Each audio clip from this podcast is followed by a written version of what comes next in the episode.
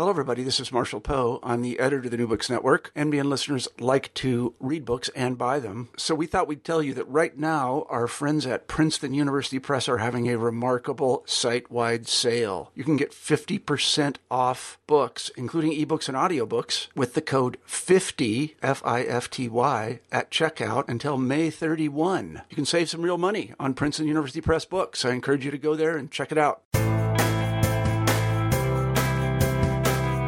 Welcome to New Books in Film. I am your host, Joel Cherney. More than 50 years after his death, John F. Kennedy is still regularly the subject of popular media. Yet many of these views are built on an image of JFK that may be at odds with reality.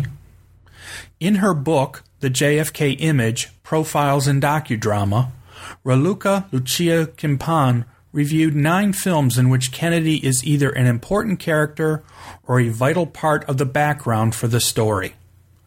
She also reviewed the docudrama as a film genre and how it was important to each of the filmmakers. The book was published in 2014 by Rowman and Littlefield Publishers. In this interview, Raluca talks with me about the book, as well as how JFK's image was viewed by Europeans as she grew up. I hope you enjoy my conversation with Raluca Lucia Cimpean. Welcome, Raluca. How are you today? Uh, good. I'm doing great. And how are you, Joel? I'm fine. Thank you. I think when I first set up this interview with you, I, I mentioned that this is a topic that is very interesting to me. I've been I'd have to say I followed the JFK assassination and that period of time, and it was one of the things I studied in college that was important. One of my particular areas that I followed closely. So this book was definitely something that I found interesting for the subject, and then you're also the way you looked at it. It's been more than 50 years since his death, but John F. Kennedy is still a reg- regular subject in popular culture. And in the book, you studied nine films, all that had some sort of a connection to JFK, and you made a big point of, of referring and discussing them as their, as how they related to being docudramas. So we're going to talk today about both the subject, but then also the whole issues related to this whole idea of docudramas, which is an interesting topic all by itself. But before we get into the book itself, let's talk about your background. What is your academic experience, particularly as it led you to film study? Um, sure. Well, let me just start by saying that I'm happy uh, you enjoyed my book and that um, it has um, an audience out there. Um, about my background, I did my undergraduate studies um, at Babeș-Bolyai University in Cluj in Romania. I'm a native of Romania. I majored in English and minored in Romanian. And then I did my graduate studies at uh, Heidelberg University in Germany. And I have a PhD in American Studies from Heidelberg Center for American Studies. But I would say that um, ever since I was able to enjoy good fiction, I was fascinated with how the imagination works to translate reality into another form of truth. And I took an interest in literary theory courses and contemporary fiction, particularly in historiographic metafiction. This is a term that um, Linda Hutcheon coined to refer to fiction which is uh, both world reflecting, that is realistic, and self-reflexive. Um, I actually wrote my um, undergraduate thesis on such a novel, The French Lieutenant Woman by John Fowles. Mm-hmm. And I was doing my graduate studies at Heidelberg University when I came across another fascinating novel, Libra by Don DeLillo, yeah. which tells the story of the Kennedy assassination with a focus on Lee Harvey Oswald and his psychology. So this coupled with the fact that I was taking a fascinating course on contemporary American history, led me to want to explore more about JFK's presidency and legacy. I had a research grant at John F. Kennedy Institute in Berlin mm-hmm. and later at JFK Presidential Library in Boston. And I was amazed and at the same time overwhelmed by how much we know and don't know or think we know about this president. And uh, that's when I started to create a niche for my growing interest in JFK and his image. And um, given the fact that um, he is the president of the television age and that the camera loved him and the whole family from infancy. Um, I thought that it was no surprise that Hollywood took such a great interest in him and the public image and the personal image that he projected. So I decided to um, stick with movies, with docudramas, with feature docudramas. And that's how I started working on um, on JFK docudramas. Uh, given that your background was, or you, you know, you, you grew up in another country, why did you decide that JFK was particularly interesting as a subject for your writing? I mean, obviously, those of us in the United States, depending on our ages, uh, and JFK was a major part of our recent history and, and is still discussed in an interesting way to the extent where even today, I think it's tough for some people to put up with writing with, I'm not put up, they have mm-hmm. problems with anything written negative about Kennedy, which, uh, and obviously over the more recent time, we've seen a lot more negative material than positive, which was different from right after he was killed. But in your background then, what was there anything in particular that drew you to, to, to, learn about Kennedy, given that, as I say, you were much of your, the first part of your life was in, in Europe? In Eastern Europe, in Romania. I was born in 1981, long after JFK was assassinated. Mm-hmm. But, um, I would say that his, um, his public profile and his image um, projected so well internationally as well, and not only in the United States. And I think that um, people all over the world were and are still fascinated with his legacy in terms of not only what he uh, accomplished, but also in terms of what might have happened if he had not been assassinated. And then um, I did my graduate studies in Germany, where JFK was, was and still is very popular. Um, and probably all these factors, plus um, the one that I have just mentioned, that I've always been fascinated with um, history and fiction and, his, and historiographic metafiction. All these factors, I guess, uh, came together and um, led me to start writing about him. But I will say that I was, um, I did uh, go through a period of of um, doubt, strong doubt uh, about being able to come up with something original about JFK and meaningful, yeah. something that uh, that would add to the historiography and literature that was already there. So um, I did go through several crises um, until I uh, I um, firmly decided to um, to stick with the project and uh, go ahead with it. Yeah, it's interesting, and we'll talk about this as we start to talk about some of the films.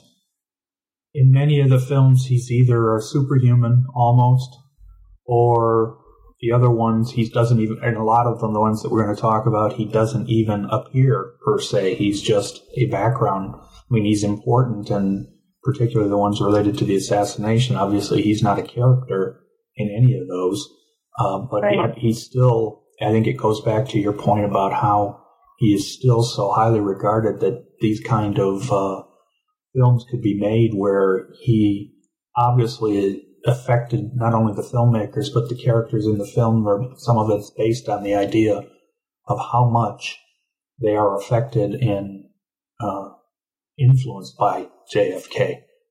Mm-hmm.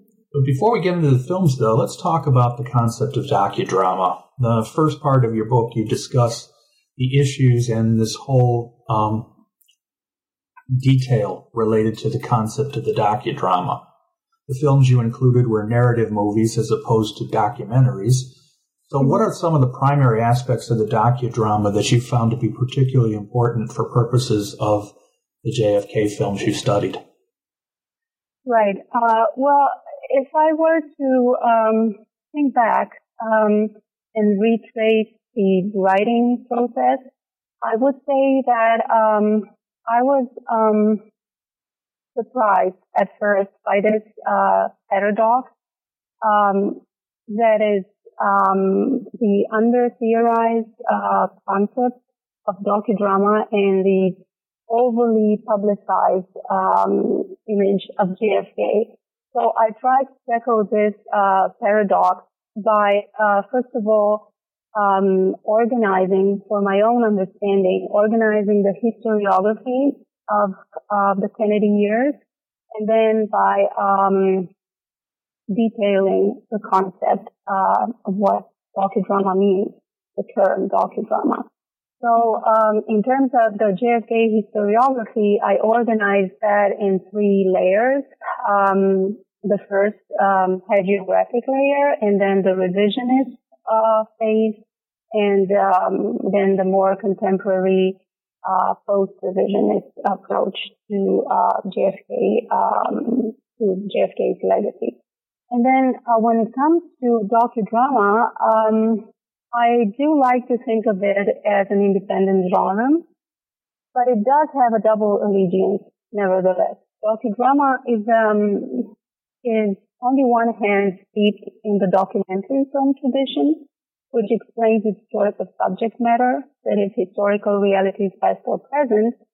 And on the other hand, um, docudrama rehearses the melodramatic code, whose key characteristic is the promotion of moral principles.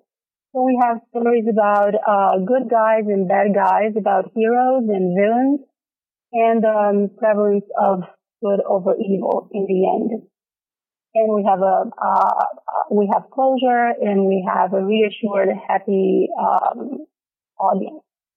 The question is, how can docudrama achieve the blending of the historically given or historically documented and the melodramatically imagined in a convincing way that appeals to large audiences?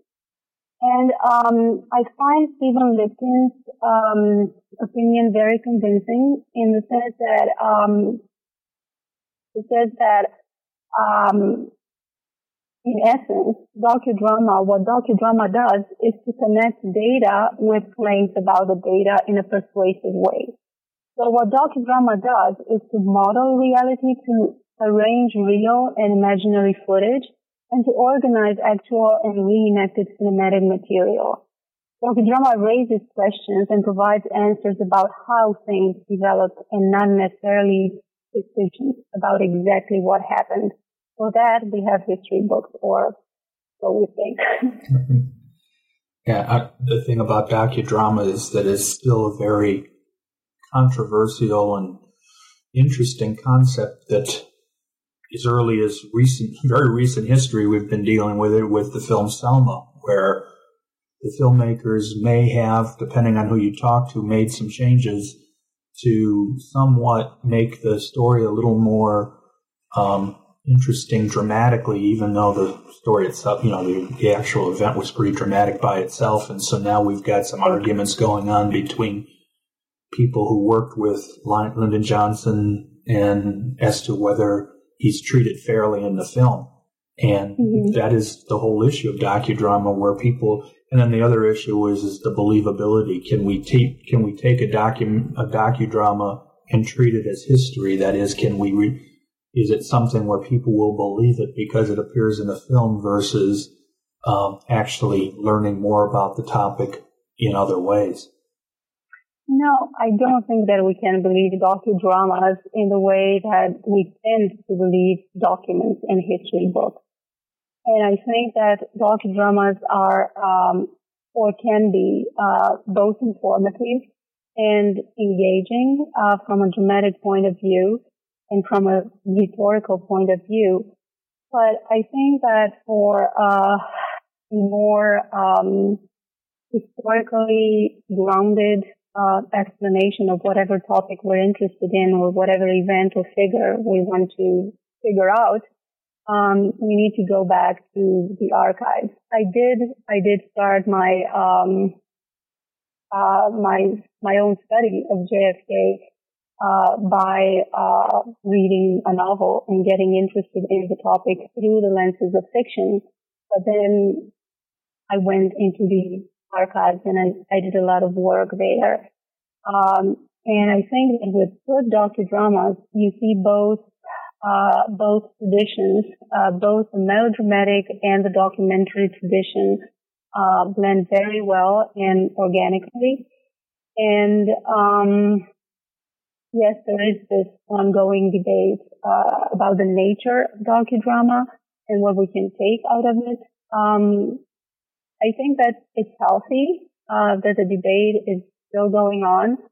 Um, but I do think that we need to take uh, things with a grain of salt when we approach um, the truth value of a docudrama, because there are truth and truth, and docudrama docudrama um, communicates truth uh, melodramatically, communicates documented um, truth melodramatically. Um, so there is value in docudramas, um, but a different kind of truth value, which is, uh, which I wouldn't say is um, less than or more than. It's just the fact that docudrama is a genre is a genre in itself and should be and should be um, evaluated as a separate genre, not as documentary and not as as the generic historical film. So I guess that uh, as long as we as long as we evaluate a docudrama, whatever the um, the topic, based on this assumption, uh, we are safe. I mean, I feel I feel safe to approach uh, docudrama as a work of fiction, right? Basically, and that's where I think sometimes when people criticize a docudrama for possibly quote unquote not getting it right, they're missing mm-hmm. the point. I mean, it's like the historical, it's, it's basically equal in many ways, as you pointed out. Yeah. It's the historical novel. A mm-hmm. historical novel may use historical subjects and may even attempt to try to come to some sort of truth, but they're right. not. They, they're by calling them a novel, they're clearly saying this is this right. is still fiction, and you have to, to to take it that way. You cannot assume that it's like you just pointed out. It's not like a a document or history or anything that you could come out with and say, this is what actually happened or this is what it really was like. Mm-hmm. Yes, that's correct. So you, you've got nine films in, in your study. Um, I'm sure there were other, there were plenty of others that you could have included, but I think you, the overall uh, group of films you picked was were were quite good. In fact, I've seen just about all of them, which should give you some sense at all about my general interest in the topic. But let's talk about them one by one. The first group, which had two films, the Kennedy Leadership was what you named the section. The two mm-hmm. films were PT 109 and 13 Days. Um, they both per- portrayed Kennedy as a strong character using his strength to solve a crisis. In 13 Days, though, because of the decision of the filmmakers, and this goes back to the docudrama concept, they made Kenneth O'Donnell, one of Kennedy's aides, to be the main character of the film. Do you feel, and, and if so, how? How did this affect how JFK's character is presented in the movie? Ah, yes, that's true. Kenneth O'Donnell represents the center of consciousness for the story in 13 days. Um, Producer um, Armyan Bernstein. Excuse me a second. Before let's, I should have given a little bit, but 13 days is about the Cuban Missile Crisis. Like right. most yes, people probably know that, but it's, it's a good idea. I think I should have mentioned the backdrop right from the front. But thank you. Go on. I didn't mean to interrupt. uh, that's correct. Uh, it is about it's. I think it's the only I'm sure it's the only docudrama, feature docudrama to date to focus on on uh, the Cuban Missile Crisis. Right, um, there's the one TV movie, but you're right. That's the only feature film that I know of. Mm-hmm. Uh, so uh, going back to Kenny O'Donnell um, and the character that uh, that he, I mean the character of Kenny O'Donnell, mm-hmm. Uh, producer um, Armyan Bernstein um, ruled out the idea of just another Camelot film from the very beginning. And um, the team searched for a more realistic approach that would convey both the historical and the human dimensions of the Cuban Missile Crisis. And the solution was to present um, O'Donnell, the president's appointment secretary and longtime political aide, um, as a pivotal figure in the crisis. Um, the idea was advanced initially by uh, Kevin O'Donnell, Kenneth O'Donnell's son and partner in Beacon Entertainment, um, which produced the film. Um, so the producers chose to bend reality and invest O'Donnell with more responsibilities that uh, than he had ever had at any moment during the Cuban Missile Crisis, um, in the hope of avoiding the great man approach. However, they failed to avoid this pitfall. In fact, they fell um, into this pitfall because O'Donnell's centrality as a character and the loyalty, his loyalty to the president, leaves the film at times verging conspicuously on celebrating the Kennedy image. And this is partly understandable since any person who witnessed the crisis from within the White House decision-making circle would necessarily have tended to idealize the president's otherwise um, exemplary performance. So um, I'm not saying that 13 Days is another Camelot movie, but um, I do argue that um, Kenneth O'Donnell, uh, O'Donnell's character um, further idealizes the president's uh, performance during the Cuban Missile Crisis. Yeah, of course, it does not help that when you have Kevin Costner as your star, you have to find some place for him. And yeah. obviously, he wasn't going to match for any of the other main characters. So, unfortunately, this also led some, you know, probably had a lot to do with why Kenneth O'Donnell had to be more popular and more important for the simple reason that's who their star was playing. Yes, that's true. But um, for a number of reasons, um, 13 Days is not as uh, as melodramatic and not as idealizing of the JFK image as the other uh, movie I uh, included in this section. Um, that was almost a propaganda movie, um, no. PT, PT 109. Um, whereas 13 Days is, I don't know, 90 something percent based on, um, historical documents on the, on the, um, the Cuban Missile, uh, state. So it's very, very well researched and, um, apart from Kenneth O'Donnell's, um, art, I, I think that it's pretty accurate. Yeah, well, what helps is that there is quite a bit of material available, including uh, what we know to have been the uh, material that JFK was recording so many of the meetings. So we now mm-hmm. have those audio recordings, and it actually allows you to, a lot of the dialogue, if you've heard any of the audio recordings or things based on them, much of the dialogues that dialogue that occurs in the meeting rooms in the film come right from those tapes as far as to come up with the dialogue. Yep.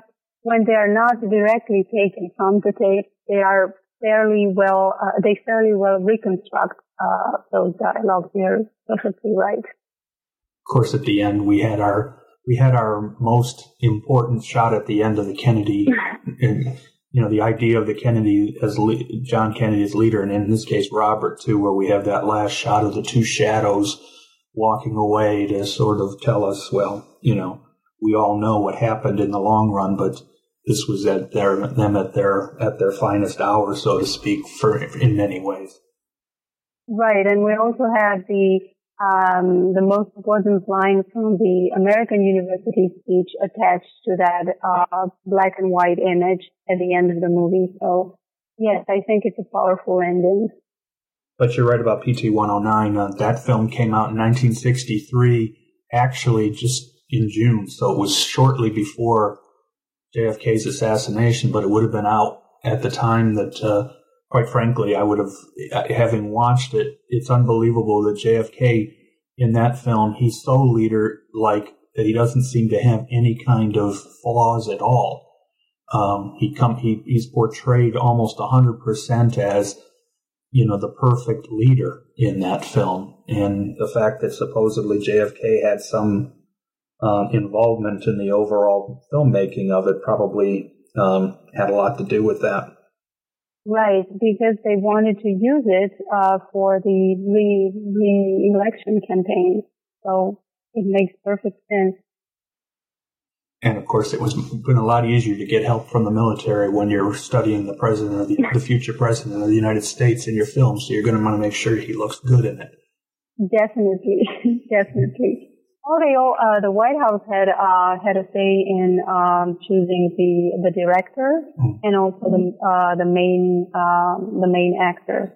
Um, Cliff Robertson played JFK in the film. Yep. So, uh, and in fact, if you if anybody if you've seen the film or not seen the film, it actually is a very light-hearted film for a good portion of the early part, at least until the the, the main what's PT 109 is most known for because even with the, the, the bombings and different types of situations that go on, even with people being uh, soldiers being killed in some of the battles, it still has this sort of light attitude that I just found somewhat jarring, especially with these days with war films and the way they're made. Right, because the the um the this presumption is built in the film from the beginning toward the end that the audience knows uh, what has happened and, and and and is on board, and the whole movie is just about uh pleasant um, memories. Right, right. It's it's as almost as if we're getting the film from his point of view, right? Yes, it is a it is a campaign movie. Right. So. So then the next section of the book, you've got three films, and the second section you called the Kennedy assassination. So obviously, all three films are related to the assassination, and of course, unlike the first two films where he's a character, he is not in quote unquote any of the three assassination films. He is obviously referred to. They, you, we see a lot of newsreel footage that includes him, but he's not a character in the same way.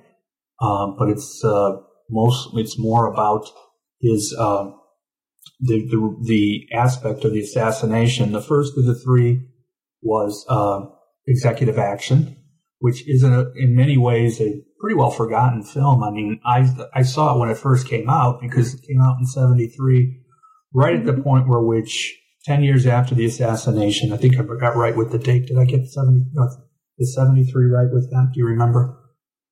It's before November. right. But it was at the 10 year anniversary. And of course, by that point, the concept of, of a possible conspiracy was going full, full bore at that point. And mm. there's no question that, uh, um, What's the heyday of conspiracy right. thinking? And then, of course, then we've the second film you describe is, is probably the most well-known Kennedy film anymore, and let alone assassination films, and that's Oliver Stone's JFK.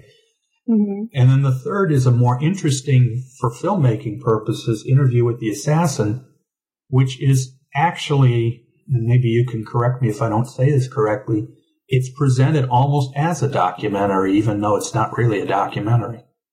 It's a mock documentary. Right. That's in fact you called it a mockumentary, which is a a, a style of of docudramas out there that are presented as if they are actual documentaries. Mm-hmm. Since Kennedy is not the main character, quote unquote, in these films, why? How did how did he come through in the important aspect of him? For example, in JFK and in Executive Action, we get specific reasons from the character as to why they took part in the, were likely to be taking part in a, a, conspiracy or that the people believed that there was a conspiracy involved.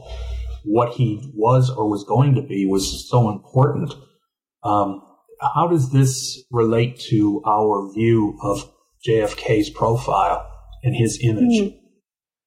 Well, you're right. He's not an active character because he's uh, he's cast in the role of a superhero that the hero emulates, um, at least in two of the uh, of the movies that I included in the Kennedy assassination section. Um, in the 1973 docudrama Executive Action, Kennedy is apparent only in absentia, and the anti-hero is also eliminated at the end, so that there is no struggle in which the audience can participate vicariously, of course. The only vague sense of closure the film affords results from the indirect what if lesson or question. Um, for example, if violent, racist, and extremist thinking had not led to Kennedy's assassination, the United States would be a much better place today. So I think that this is the core message of the movie, um, and this is is where uh, the conspiracy-oriented story scenario uh, leads us to.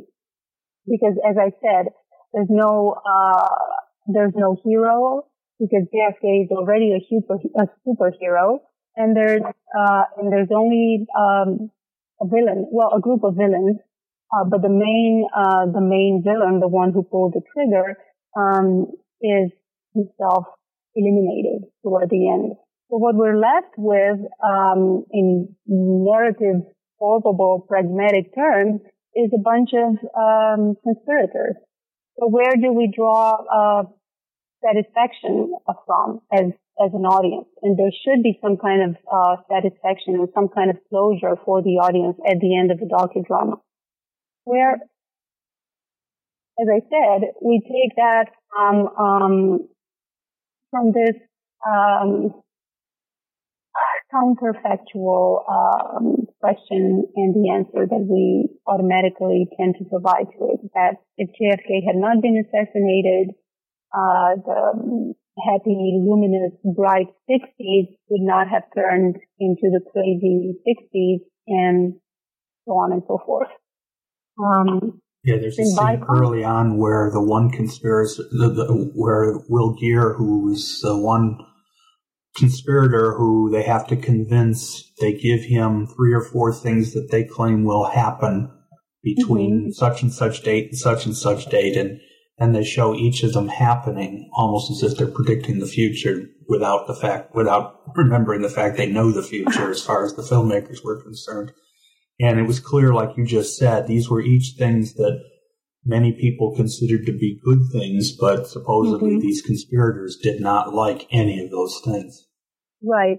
And it's very, very interesting that the footage that, uh, that the conspirators, uh, show to, um, their leader, um, so that is original footage. And we see Kennedy as he, at his best in original footage. Um, by contrast, Oliver Stone puts forward a more partisan argument, um, which resulted in, as we all know, um, a highly mediated controversy. The movie had not had not even uh, had, had not even been shown, uh, and it was already uh, a media scandal. Um, so the movie uh, relies on documentary material and mainly the Zapruder film and a mixture of real and reenacted footage to speculate about the Kennedy assassination. Um, but there's a paradox at the core of of uh, its logic, because while the film sets out declaring to uncover the truth that others had ignored or were prevented from exposing, it also preserves the idealized view of the pre-assassination period as a modern American Camelot. Um, now, the two are mutually exclusive, since verifiable conclusions about the Kennedy assassination, if ever possible, would have to dispose of the idealized Kennedy image as well and look for answers behind the president's imperfect decisions and all too human behavior. Um, and as usual, Oliver Stone wants to eat the cake and have it. Um, I'm not sure that uh, that he's um, convincing all the way through, but this is uh, this is the, the paradox that I identified at the core of the movie, and um, which I think um, makes the movie a perfect docudrama, but uh, an imperfect, uh, but imperfect from the point of view of of its logic. Right. Um, in in many ways, it's like the first, like executive action, in that the core of it is to tell us that things went bad because Kennedy was assassinated. That had Kennedy lived, and the, the, the core with JFK versus executive action, where there were a number of issues. Um, JFK specifically points to the Vietnam War and the military as right. the reasons for why he was assassinated. And that's mm-hmm. where uh, the two of them are alike in one way because they, they both have to they both have to come back to the same thing. If there was an assassination conspiracy and if it wasn't just a lone nut that killed him, you have to have a reason why. It makes no sense to say they killed him just to kill him. They had to have a reason. And so both films have to come up with, with reasons for why Kennedy would have been killed. Otherwise, it, you know, the, the motive or the reason doesn't make any sense. And in both cases, um, we've sort of had the same reason. Vietnam was one of the main things in executive action. And of course, it's the primary thing in JFK. That's why the first image and the first sound we get in JFK is yeah. um, Eisenhower's speech about the military industrial complex. Mm-hmm. Uh, Oliver Stone is clearly, right from the beginning, making it clear what his point's going to be.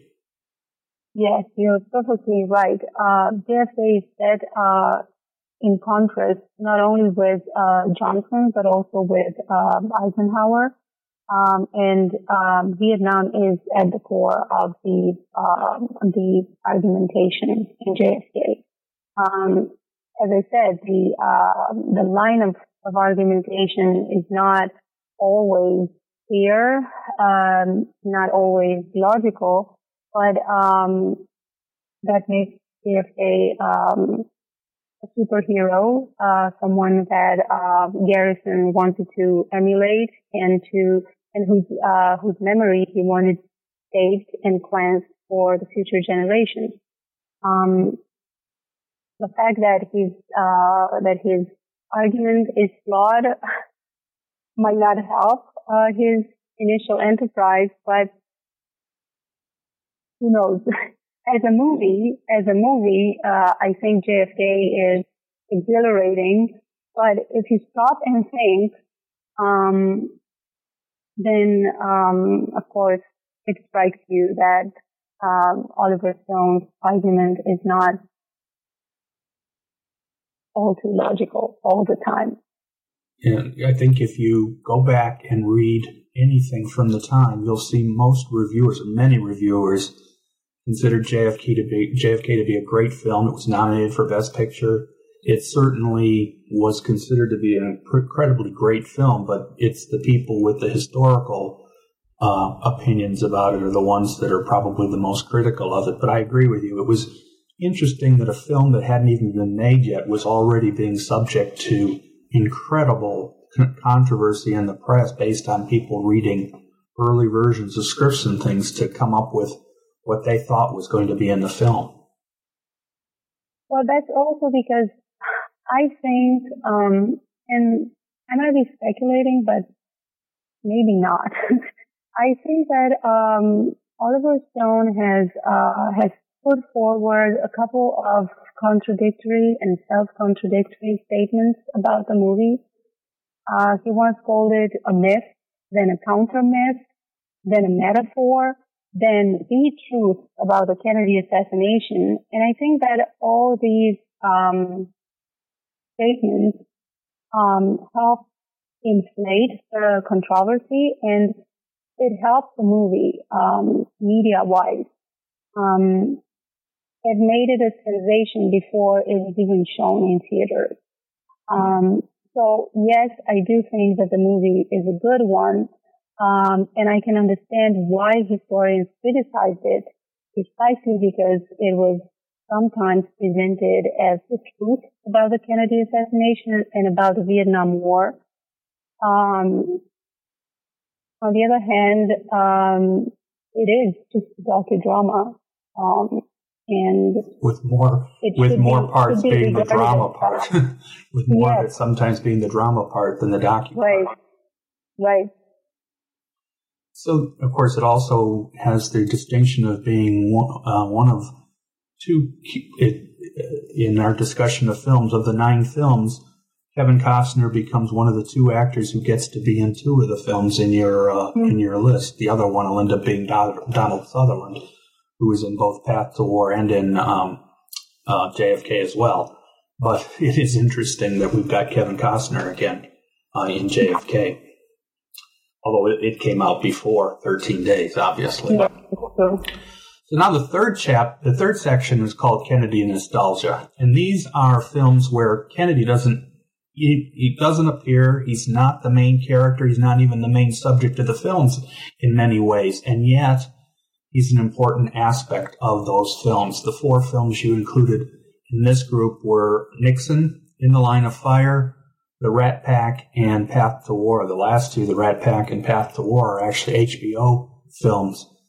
Um, dealing, the Path to War was dealing to the lead up to uh, Vietnam, and of course, The Rat Pack was the um, entertainers that included Frank Sinatra and other people. Um, in the line of fire, I think of the four is the most interesting in the sense that it really is totally a fictional film. I mean, there's nothing in in in the line of fire that attempts to try to pretend like any of it is for real, except for the small part of the Clint Eastwood character who supposedly was one of the um, Secret Service men in Dallas and in theory was the one who could have stopped the assassination had he moved a little faster. Uh, that's the closest we get to actual history in mm-hmm. in the line of fire. But yet, the entire film is very much of a of a look at the concept of what could happen, what happens to someone who is in that kind of situation, as well as what the stresses are of being a Secret Service agent. Mm-hmm. But the one I wanted to mention in particular, though, because of the film, those four films, and we're coming back to our friend Oliver Stone, is Nixon. Um, most people who have written about Nixon, especially the ones that are the more psychological studies of Nixon, will regu- regularly discuss the issue of what Nixon thought of the Kennedys and JFK in particular.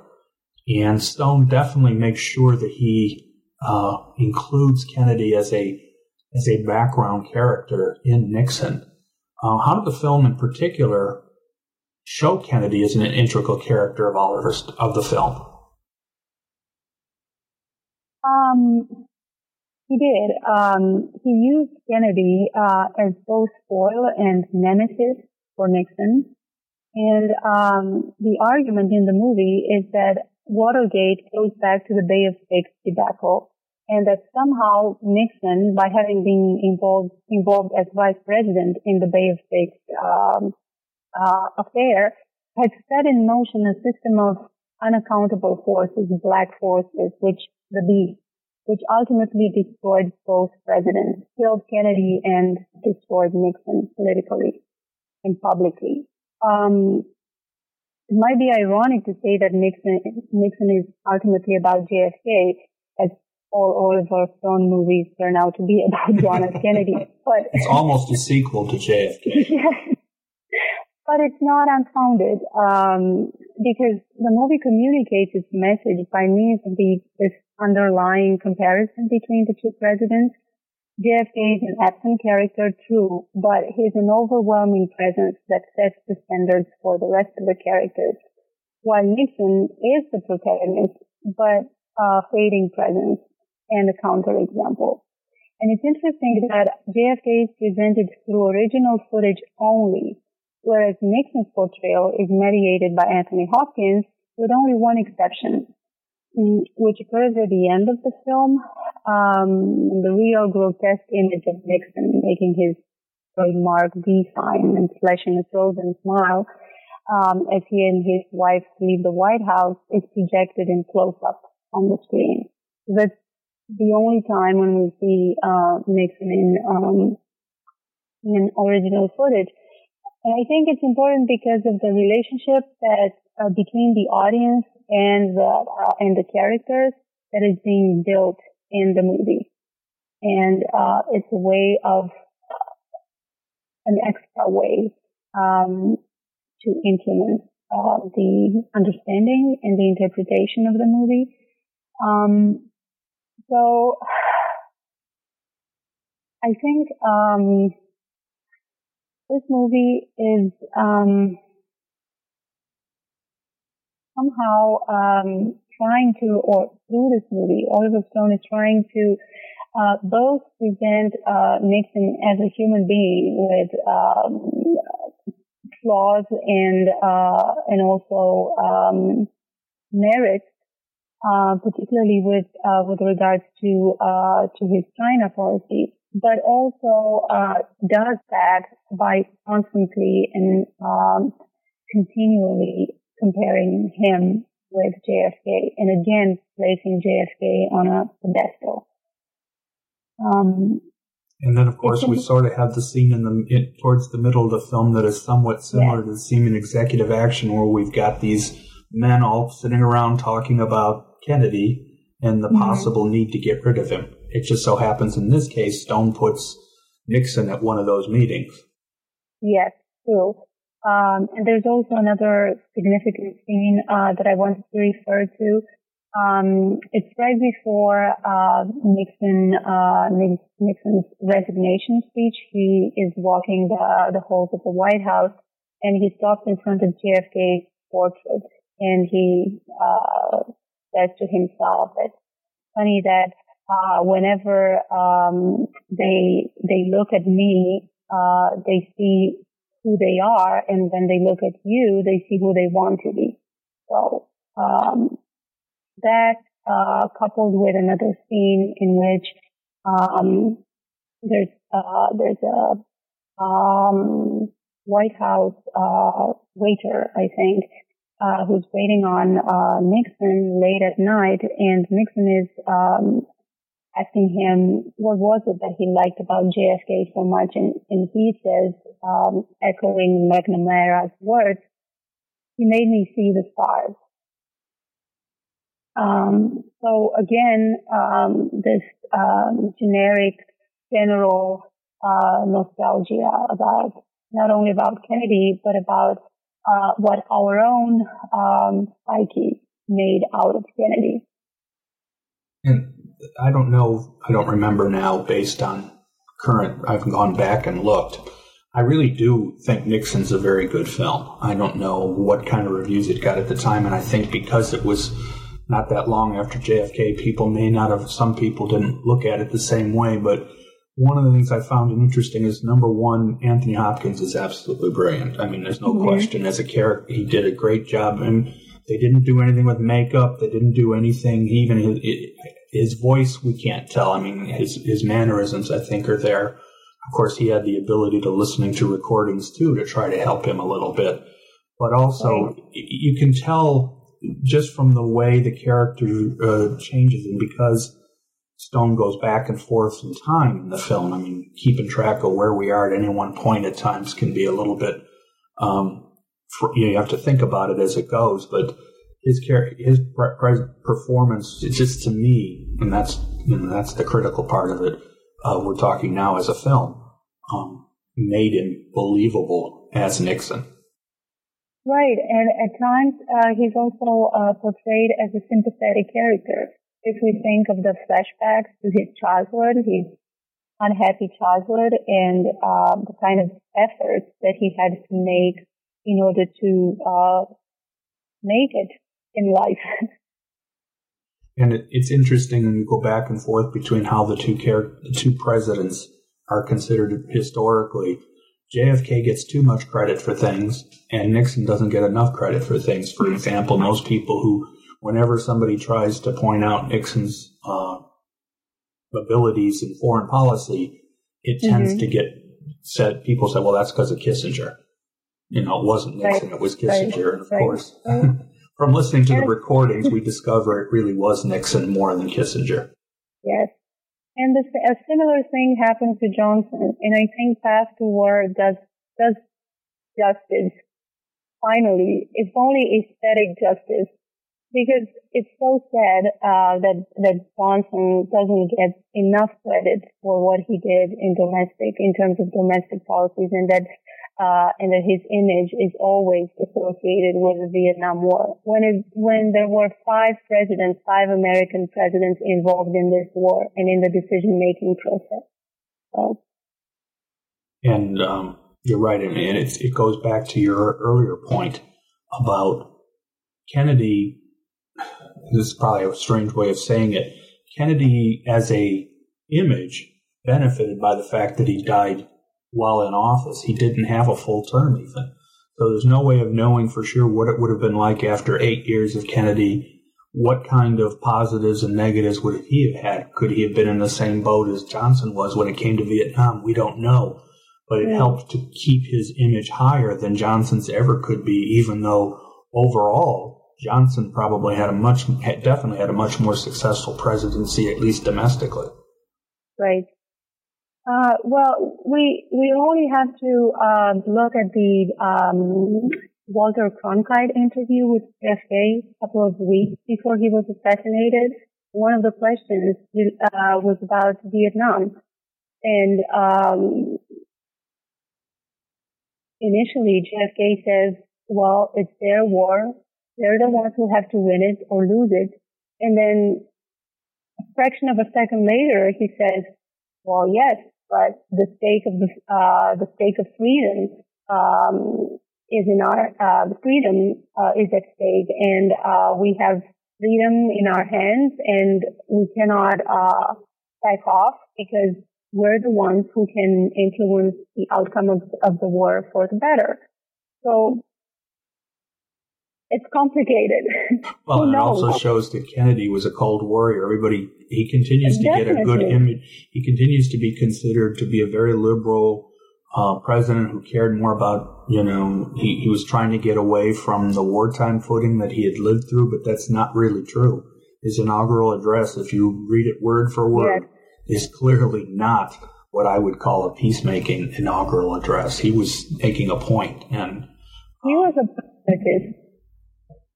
Right. And so, anyway, but it, it, it, does show, though, in Nixon and, and, as you say, in Path to War, that uh, how the hope is you, you, you've got to, the best way to consider is, is that by looking at these char- as his character, that maybe you can see that uh, the nostalgia part is is in many ways almost as bad, so to speak, the way he's looked of in the past, the same way as PT 109 presents him as a Superman.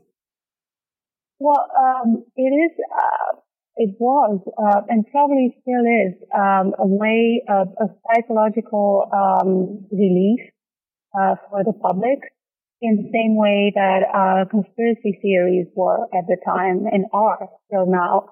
Uh, because they, they help, they help, um, reset the, the balance.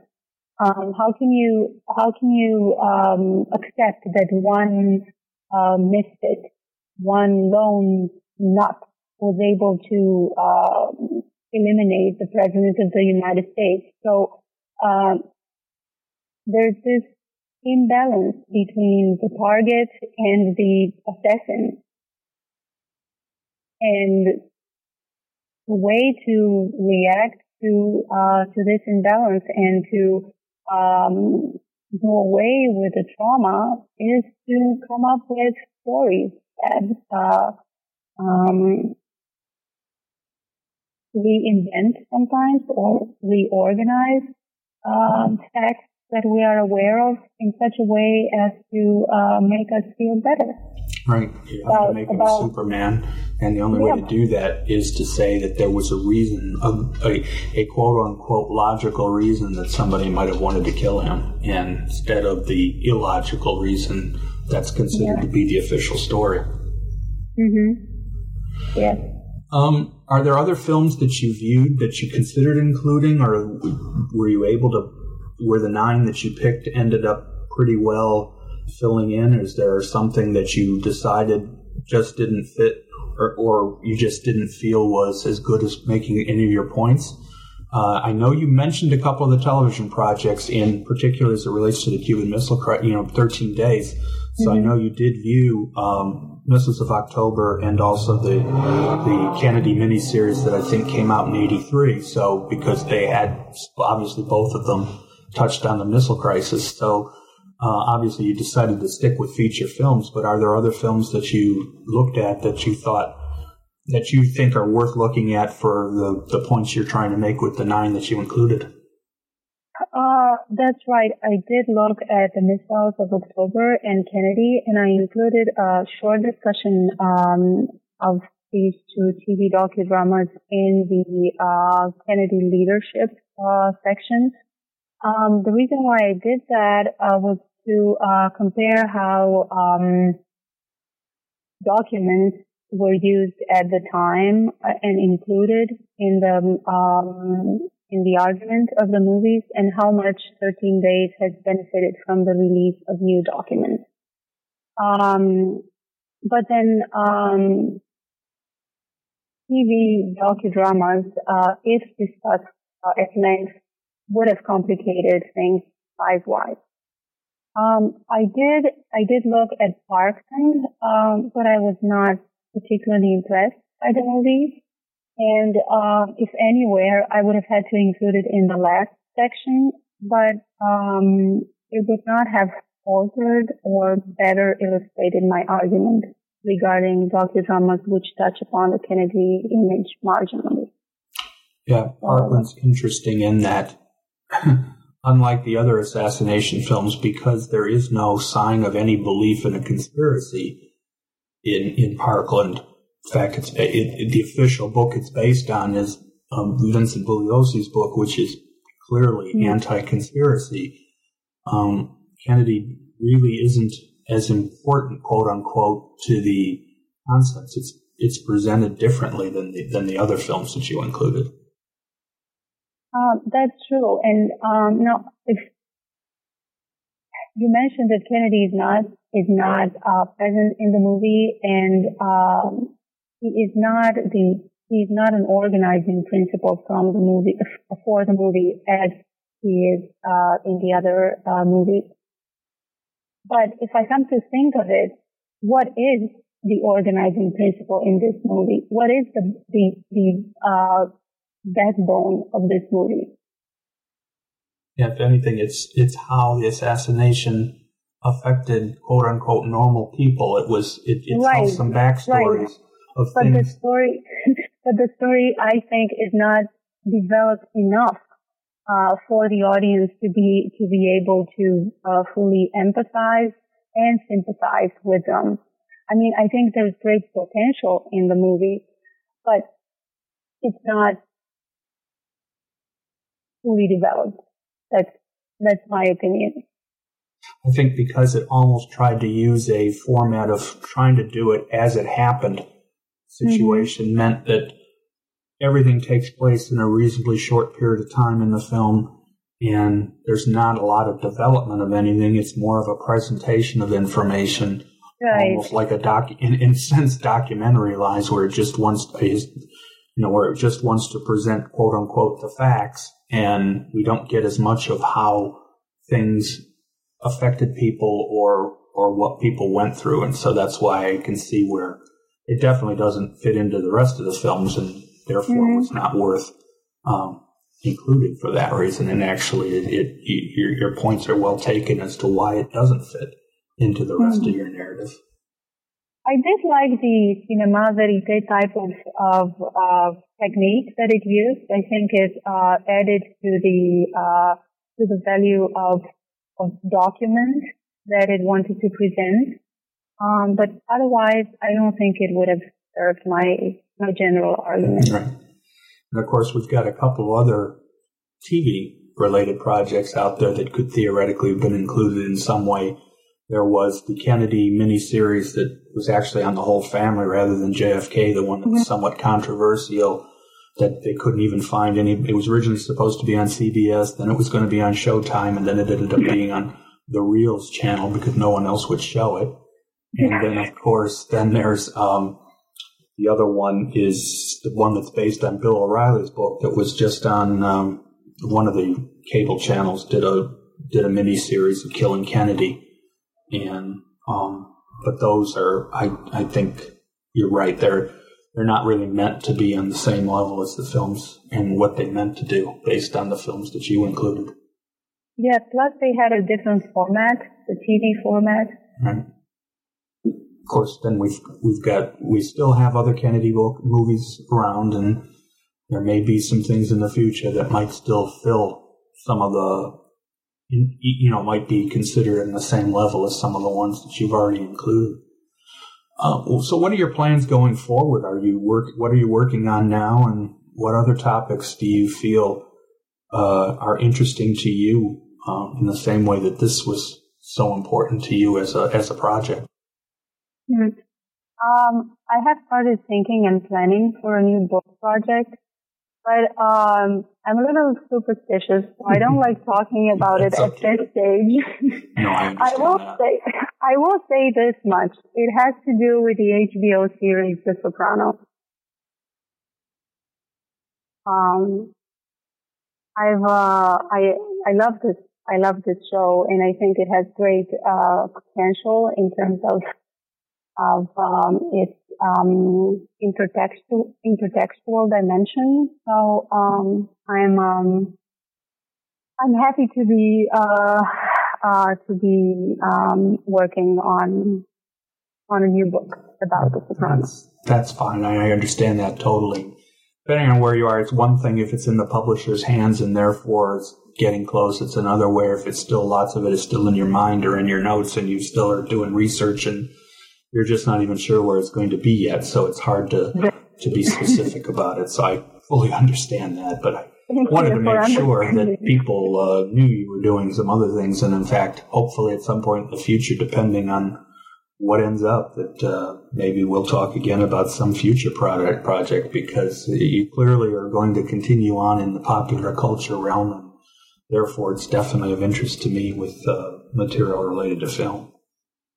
I'd be happy to uh, to be able to talk to you again about my next my next project.